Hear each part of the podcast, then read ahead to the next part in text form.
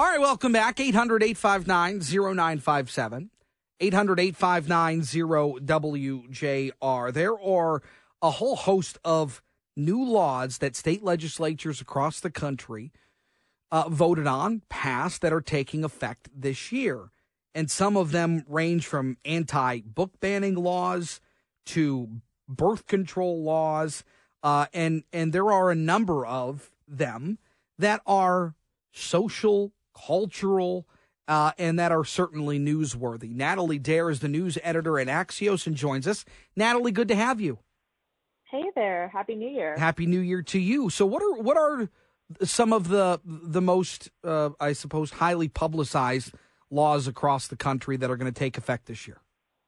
Yes, you previewed a few of them, and I covered uh, a few of them at Axios. There are dozens uh, that are notable for the year 2024. Um, some of them include the introduction of gender neutral toy aisles in the state of California. The state became the first in the nation in 2021 to adopt such a law, and basically, large retailers with 500 or more workers will have to include uh, sections that offer toys and childcare goods that are framed as gender neutral versus marketed towards boys or girls. Um, they can still have those aisles in addition to the gender neutral aisle. Uh, another notable one that you mentioned is birth control. Um, since the Supreme Court overturned Roe v. Wade in 2022, uh, we've seen state legislatures do what they can to protect access to contraception in addition to abortion. Uh, and a couple of states are allowing people to access extended supplies of birth control or making it easier for people to uh, get birth control at a pharmacy without a prescription. Mm. Um, over in the Midwest, we had the Illinois uh, first law, which is first state in the country to pass a law that'll penalize libraries that ban books. Um, this comes as we've seen an onslaught of action against um, books that might cover topics like race or LGBTQ issues. Um, and then there are a number of gun protection laws passed in the state of Michigan last year from the Democratic controlled legislature that will take effect in February. Mm. And so um, uh, let's kind of break it down, I guess, individually here. For the increased minimum wages that, that these 22 states are going to see, or I suppose saw yesterday, um, what was the the the was there a change in the political makeup in some of these states because the the call for a higher minimum wage has has gone up for years, but what was the the change in some of these states did you find that that resulted in this law being passed? Yeah, my colleague Emily Peck, who covers markets, actually had done a more thorough look at the 22 states that are changing the minimum wage, will have changed minimum wage as of 2024. Uh, I think there were some changes in the makeup of the legislature, but overall, like these, as you mentioned, the call to raise the minimum wage to fifteen dollars or more has been underway for over a decade, and that hike that has been seen in a number of states uh, doesn't really even keep up with the pace of inflation.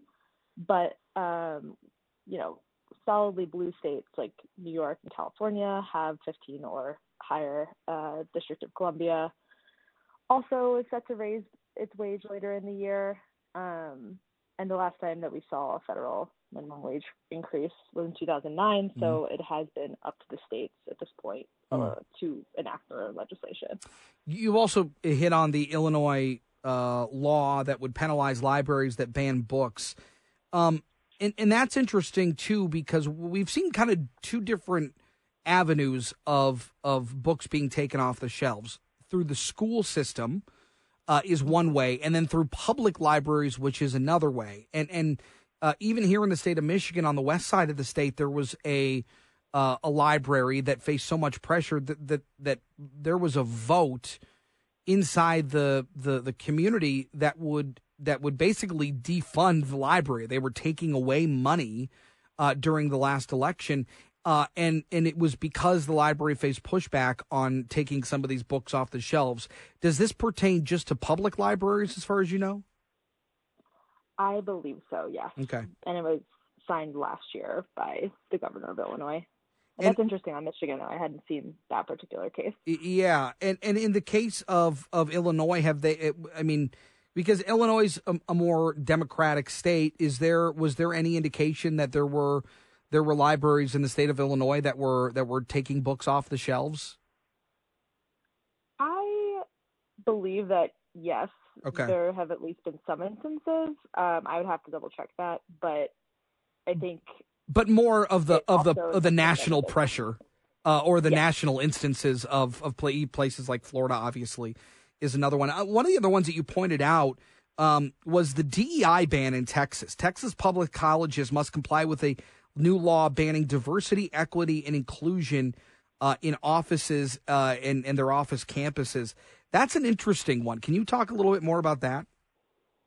Sure. I think Texas, is you know, is a more conservative state mm-hmm. and definitely, I think, more likely um, to come out and take action against DEI offices, but it fits in line with a broader anti-DEI movement that we've seen in recent years um, with diversity programs just being cut and facing a lot of Republican scrutiny, uh, ridiculed on college campuses.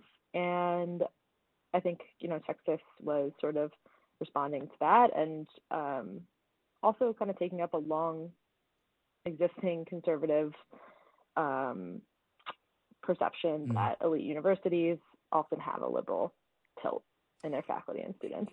Yeah, and you talk about the perception. It, it's it, it's an interesting law because Democrats have felt like for a number of years that they're making some serious inroads in Cal, in excuse me, in in Texas. And while um, it hasn't come to fruition over the last few elections, they they feel like they have made some inroads um, but it but it hasn't uh, come to fruition yet.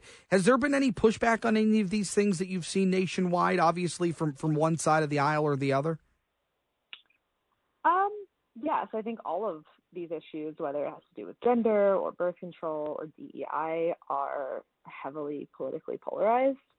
Um, gun legislation, another uh, that tends to, of course, draw celebration from gun reform advocates and criticism from people who oppose gun reform.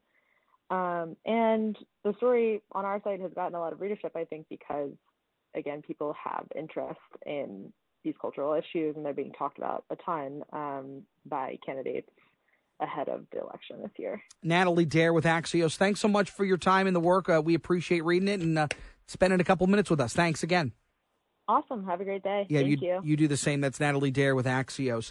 Um, but these are the types of laws that are being passed. And and and certainly here in the state of Michigan, we're seeing more red flag laws that were passed last year going into effect uh, this year.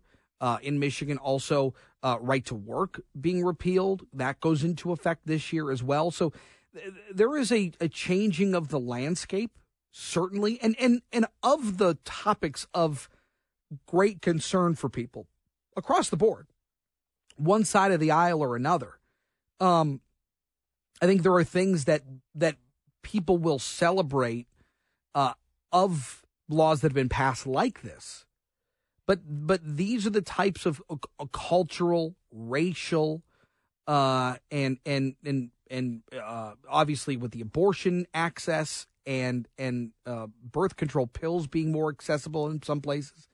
I mean, these are the types of laws that are being passed. It, it's a very interesting look as we really get into the teeth here of 2024. Got to take a break. We'll get you caught up on a couple of other big stories making their way around, and when we come back next.